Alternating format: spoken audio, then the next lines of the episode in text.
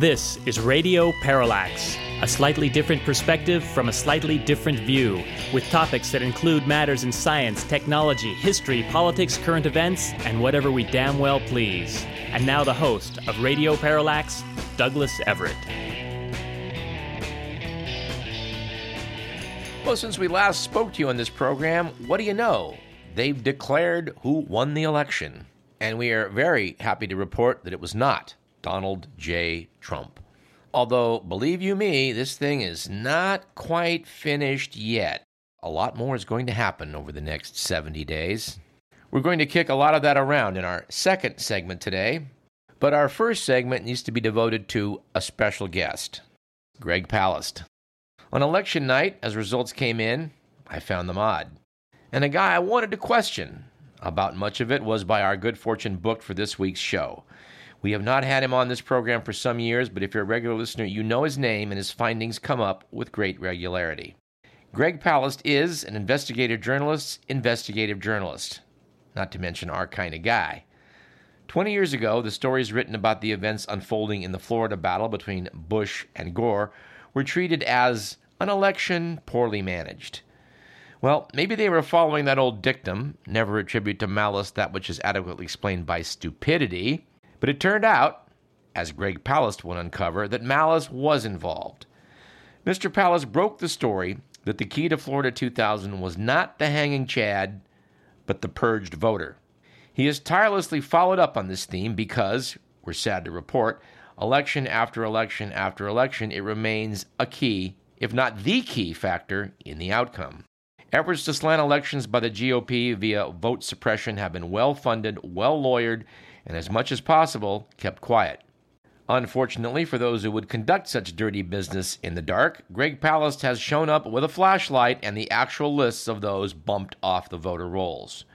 We suggest you go to gregpalast.com for videos on this if you've never done so. The tireless work of Greg Palast has been featured in Rolling Stone, The Guardian, and BBC TV. The book he put out this year, How Trump Stole 2020, was described as a warning, not a prediction. Prediction, warning, whatever you want to call it, we are keen to talk about the themes of that book in the wake of what we just witnessed and are still witnessing in Biden versus Trump. So we're delighted to be able to say welcome back to Radio Parallax, Greg Palast. Glad to be with you again. First question, Greg. As we speak, Arizona and Georgia are not being called for Biden. Are you worried about that? I'm not worried. It's not my job to tell you who should be president. I'm just a journalist, okay? I'm very, very nonpartisan, but I would like the voters to make that choice. And I've been investigating in Georgia. Well, as you say, I've been investigating voter games for 20 years through Rolling Stone, BBC, et cetera. But my concentration for the past seven years has been Georgia.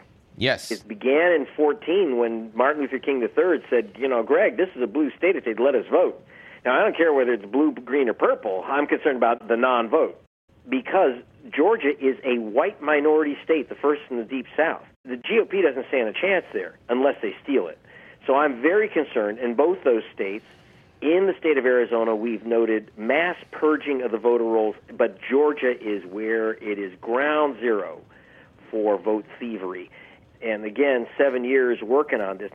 The key thing, as you said, is voter purging. Now, what does that mean? It means that the chief voting official, the Secretary of State, has wiped voters off the voter rolls. It's not a small amount. This September, the ACLU of Georgia issued my report, Georgia Voter Roll Purge Errors, uh, which sounds pretty dry but it does say that 198,351, to be exact, voters were wrongly removed from the voter rolls of Georgia, overwhelmingly voters of color, overwhelmingly young voters. This is how, number one, they almost stole it from Biden, and number two, they're stealing the U.S. Senate races, and that controls the U.S. Senate. I'm deeply disturbed and concerned by this and working with Black Voters Matter and others to try to see what we can do to expose and correct it. But yes, that's the key thing is just wiping off the voters you don't like. Ugly business. Your new book's title was How Trump Stole 2020. And lest anyone out there think that you just missed the mark on this, uh, I, I would argue the only reason we're using that phrase, President elect Biden, is due to the extraordinary efforts taken to get out the vote this year, and your efforts are to be credited for a great deal of that. The National uh, Bar Association, which is the African American Lawyers Guild, uh, the head of it, the Pamela Meanes, said, you know, if if it weren't for my book, which went through uh, through a lot of African American voting officials, actually read it because it was promoted by these organizations. I mean, she says if it weren't for the for my warning, it would have happened. Trump would have been elected not by again. I have no problem. Voters vote for Trump. Hey, that's democracy. But he won in 16 and almost won this year through these vote suppression tactics. Vote suppression is a polite word for vote thieving. Yeah. yeah, I mean, I'm not the only one out there, but obviously our team was already prepared and especially working very hard in Georgia, Wisconsin, and Michigan to expose the chicanery. And we did a pretty good job of, of exposure. Right now, it's really close. Like every, you know, the pollsters say, "Oh, mea culpa, mea culpa. We already adjusted for being wrong in 16." They weren't wrong in 16. They weren't wrong this time. They are not counting, and I, I it, I'm just stunned because I'm a former professor of statistics, by the way.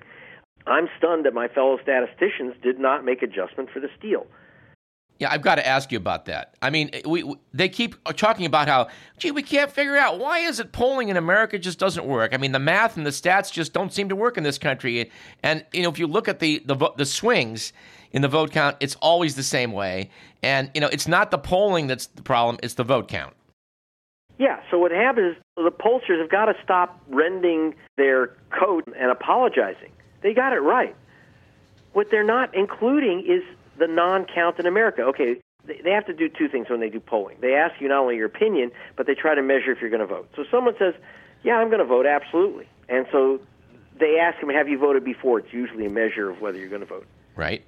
I've never heard a, uh, a pollster yet ever ask a voter, "Were you given a provisional ballot?"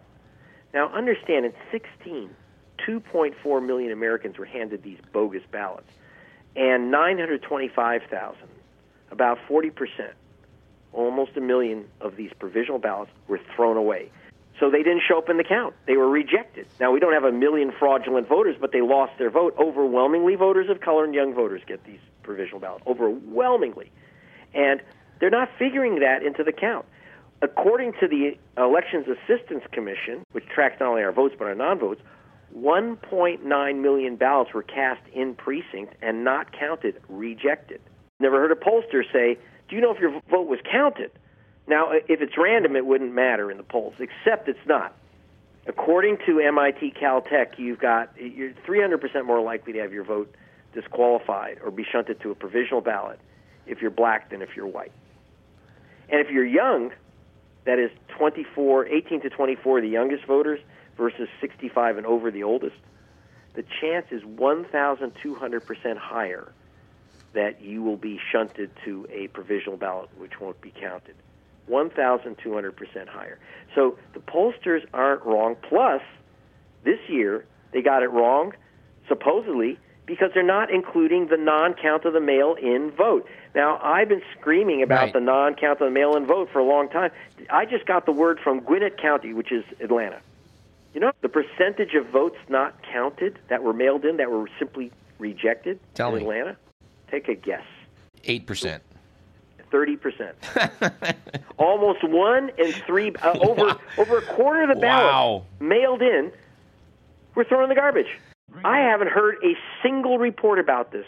You're answering a question a friend of mine could keep putting to me like if, if the numbers are wrong and the votes are these mail in, especially in, in this COVID year, are disappearing, how are they doing it? Well, you're you're answering the question because the votes are in they're in the in the polling places, they're just not being run through the machine or they're just being invalidated. There's three ways that, that mail-in ballots don't get counted. Number one, according to MIT, the number one problem is people not getting their ballots on time, so they lose their vote. Right? So people say, I will vote. 100% voter, I voted every year, so the pollsters say, yeah, okay, there's a 100% voter, okay? But then they don't get their ballot on time. Or the second big one is they don't mail it back where it arrives on time. All that fight in Pennsylvania about extra time to for the ballots to arrive that are postmarked properly. Well, in Georgia, there ain't no extra time. Okay, so when Trump sabotages the post office, I just got a note from someone who swears that they, they have proof that they mailed their ballot on the 26th of October and didn't get there by November 3rd. So they lost their vote. Now, the other thing is mail in ballots are rejected for 100, like, well, let's put it this way. Uh, you had about a half a million votes rejected that were mailed in in 16. And now multiply that rejection rate times five for the number of voters. So you had a, probably have two and a half million votes that were sent in that were rejected. Now I said a third, and the problem is that the worst places are like Georgia, Wisconsin, Michigan. These are the worst places. Arizona to mail in your ballot. For example, you used a red pen or a pencil instead of a uh, blue or black pen. People do that. You know, use a marker. Very nice. You just lost your ballot. In Georgia Heat, Stacey Abrams almost lost her vote back in the primary. I know this because in the Georgia humidity, the you remember you you get an envelope with two envelopes inside. You have to return both envelopes. Uh-huh. And some people it was already sealed from the heat.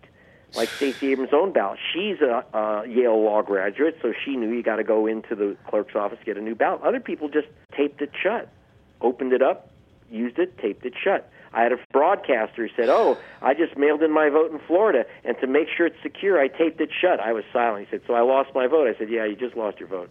Good lord. My sister, an attorney, lost her mail-in ballot because she didn't properly fill in a bubble next to a candidate's name. They disqualified her vote. Now in California, you know that because you can check if your mail-in ballot was counted, and we know what happened because of a court action. And it's not small stuff. So according to MIT, 22% of mail-in ballots never get counted, and in this race, that's low. That's quite low. So imagine the, we're talking 60 million mail-in ballots. Let's go conservative and say 20% were disqualified, not 30%. Okay, make it 10%. So 6 million ballots in the garbage. And who's mailing in their ballots? I mean, that would be in a miracle election which only 10% of mail-in ballots are chucked. But that's 6 million ballots and by the way, overwhelmingly Democratic, as we see in the vote counts. You see that guy like MSNBC, Steve Kornacki. Uh, the mail-in ballots are coming in 75, 80 percent for Biden, for, even from Republican areas, because the Democrats stupidly told people to mail in their ballots. Republicans brilliantly said, "Don't do that." And it's not about fraud being committed with mail-in votes. I checked, by the way. Uh, Donnie Jr. said the ballots in Philadelphia could have come from Mars. Impossible. I checked. They don't sell stamps on Mars. It cannot have come from Mars. It's BS that. So what's happening is that while the mainstream media is focusing on the fact that mail-in votes are not fraudulent, they're forgetting about the fraudulent theft of those votes. The theft of those votes, which is a fraud on the voters.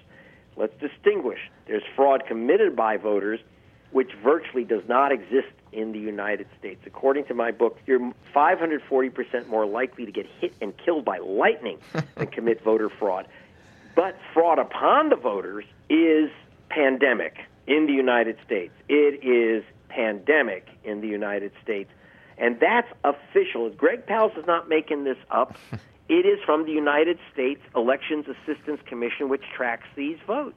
I'm looking at the Elections Assistance Commission right now. 1,913,369 ballots cast and not counted, rejected in 2016. That doesn't include the 925,973, almost a million. So those 3 million votes right there, provisional ballots not uh, rejected. And again, overwhelmingly Democrats, overwhelmingly voters of color, overwhelmingly young people. You know, Greg, your book has a terrific section in it. We spend a lot of time on this show talking to people with a lot of uh, woe is me themes, but you have an excellent section at the end of your book about how these things can be remedied. Yes. And I'd like to hit several of those. Let's start with uh, your number one stop the voter purges. It's clear the GOP plans to win future elections by the same method. It's worked before, it'll work again. Uh, elections in America are run by the states, not by the federal government. Do we need to pass new laws or enforce what we already have? Here's what we need to do why are we purging voter rolls? This started with Katherine Harris. Remember Cruella de Vil back in 2000. This happens because all the states have now computerized their voter rolls. In 2000, Florida was the first state to computerize voter rolls, and they realized, hmm, you know, with a flick of a button, we can remove tens of thousands of voters.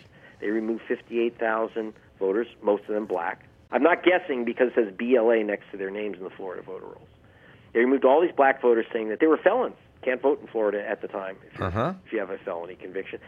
But I investigated for the Guardian and BBC. We found exactly zero, exactly zero of, the tens of thousands of voters who lost their vote were actually ex-cons who couldn't vote. Now, Bush W won that election supposedly by 537 ballots in Florida, excluding tens of thousands of black men. What's happening this time?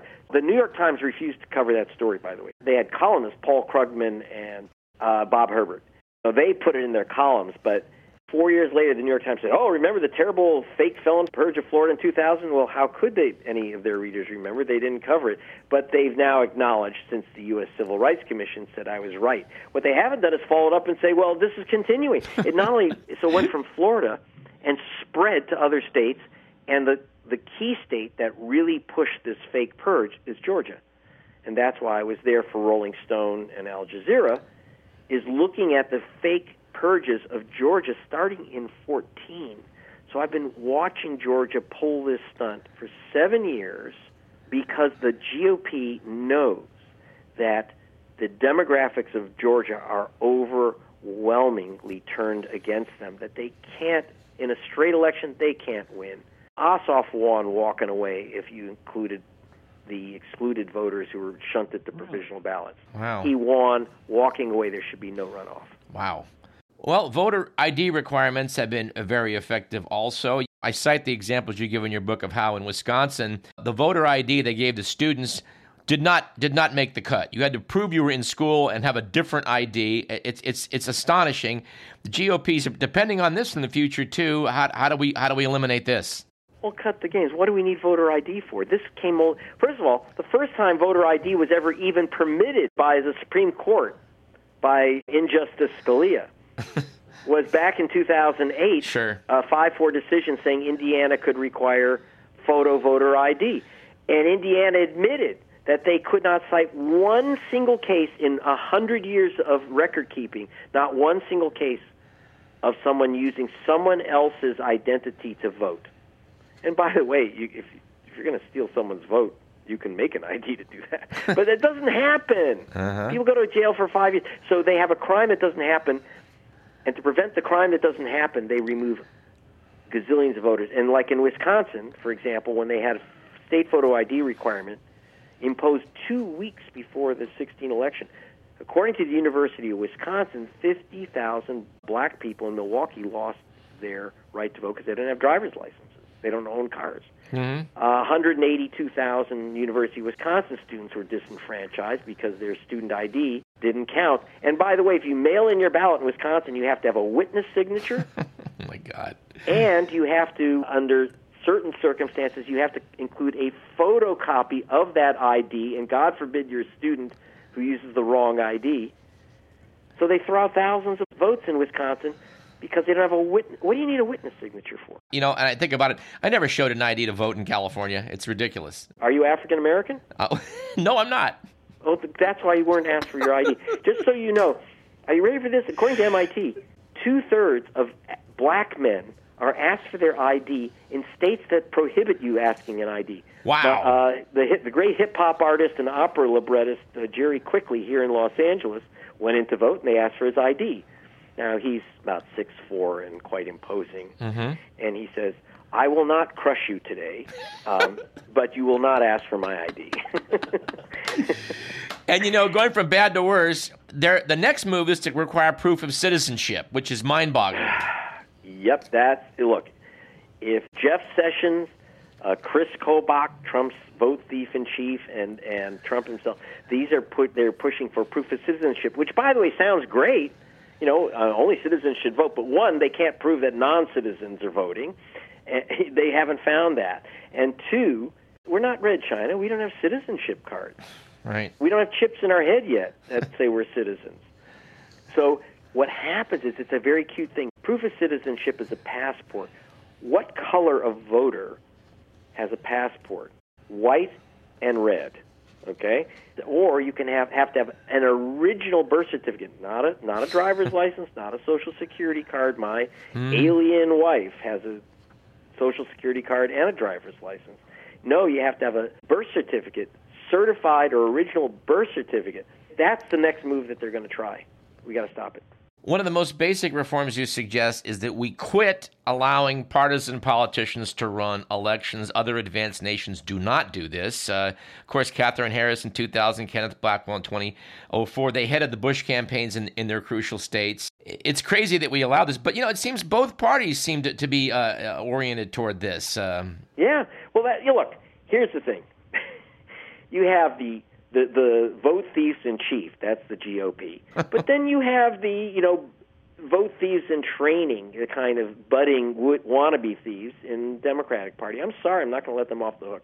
In Good. fact, in How Trump Stole 2020, there's a chapter called California Riemann about the, the highly viciously partisan Democratic Secretary of State. Unfortunately, in places like California, the Democrats' habit, and in New York, what we have found is that the Democrats suppress the votes of other Democrats. It's all about fights within the primary. If you go by pure numbers when you get to vote suppression, the worst state in America for voting is California, walking away. No one's close to the horror show in California.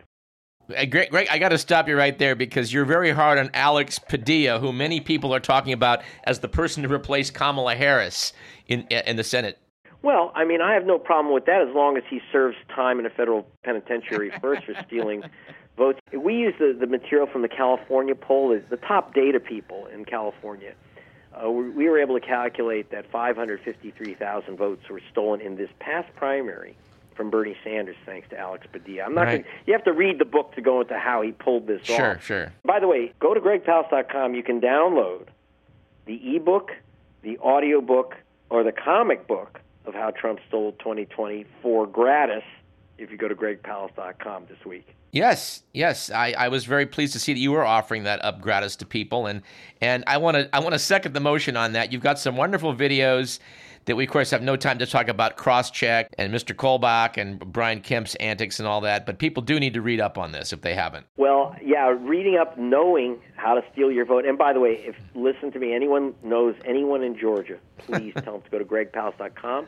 There's a, a couple little films put out by, uh, released by Leonardo DiCaprio uh, at Leo DiCaprio uh, Instagram and story page or just go to gregpalast.com. And these films are worth watching, but if you know anyone in Georgia, make sure that they watch these films and check their registration. They can re register by December 7th. So if you've been knocked off the voter rolls, re register. And don't think you haven't been. Mrs. Jordan, voting at the same polling station 50 years. Martin Luther King's cousin was knocked off. I was there when she was thrown out of the polls. She didn't check her registration. Why should she after 50 years? Don't let it happen to you. I'm glad you're getting a second whack at this in Georgia. This is this is great. Uh, and so are they. Greg, your work is somewhat on the periphery. You, you did quote in the book, I was had to laugh, uh, an incredulous Al Franken asking you 20 years ago that if your discovery about Florida 2000 is true, how come he hadn't read about the New York Times? And you said, well, why don't you take that up with the Times? Uh, are, are, you are, you getting more traction? Uh, yeah. It's, it's always problematic. See, here's the problem we have Trump saying, screaming, voter fraud, voter fraud. So then when you do say, yes, there's voter fraud, but it's fraud on the voters, vote suppression. And, and if you, by the way, if you say vote suppression, that's considered polite, but no one knows what you're talking about. Someone steals your car, you don't yell, my car has been suppressed. And because I won't sugarcoat it, and I give you the facts, so what I'm, I've done is now gone, I've got the ACLU issuing my reports, Black Voters Matter issuing my reports these are the things I'm doing because newspapers are unable to handle this. Also, it's very, very complex investigative work, which isn't done anymore by our big papers. They don't have the interest or the, the, the funding to do it. So we have to do it independently. Well, Greg, I promised a friend I would ask you one question before we concluded today, and, and I it's a bit of a hand grenade, but I'm going to ask it anyway. Trump is looking out of options at the moment. He's not getting any traction in the courts. He's making moves at the Pentagon to put loyalists in place. Do you have any fears of some sort of coup taking place? Uh, constitutional coup. If you go to gregpalast.com, you'll see three constitutional ways Trump can still steal the vote. And the number one way, I'm not worried about the military. Well, I was worried, but we have the word that the head of the Joint Chiefs of Staff, Milley, General Milley, yeah, is absolutely not going to allow any games by uh, Agent Orange. However, there is a constitutional out for Trump, which he's trying. He's trying to get the Pennsylvania legislature, which is Republican controlled, and he may do this in Arizona. They're going to try to get these states not to certify the vote. In other words, they're going to say there's so much fraud, there's mail in votes from Mars, there's too much confusion, we couldn't use observers, blah, blah, blah, blah, blah. And so they won't certify. If they don't certify, no one, not Trump, not Biden, gets 270 electoral votes. At that point, it goes to the House of Representatives, and Pelosi does not use her sorting hat to pick a president. Each state gets one vote. California gets one vote, and so does uh, South Dakota get one vote.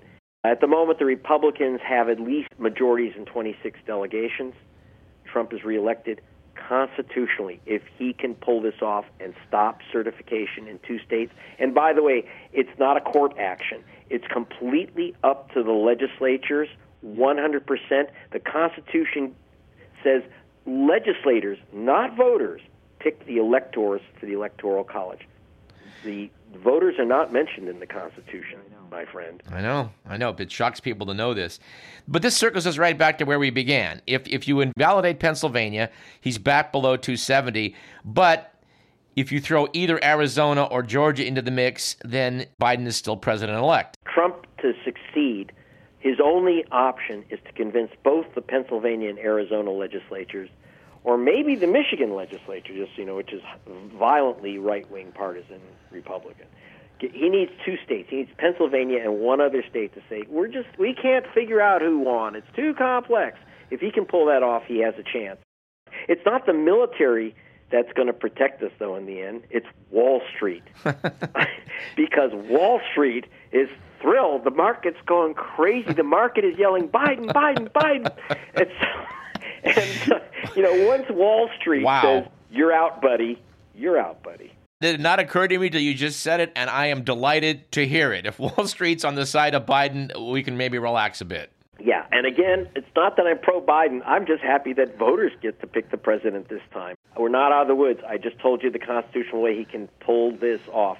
But I feel confident, especially because the powers that be are ready to get rid of, of uh, Agent Orange because he's a high risk, unpredictable guy. And every executives are saying, well, you know, so we pay a couple bucks more in taxes.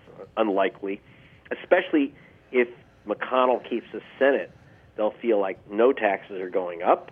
I think that, that we're safe in that area. Again, diligence, but the other thing is the theft of the Senate.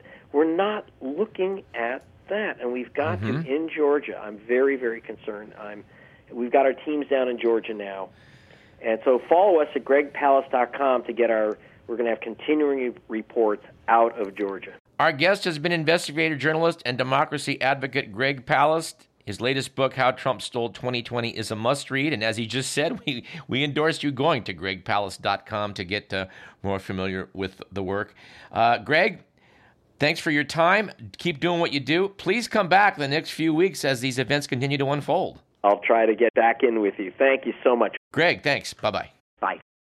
And let's take a short break. You're listening to Radio Parallax. I'm Douglas Everett. Got lots more. Stick around.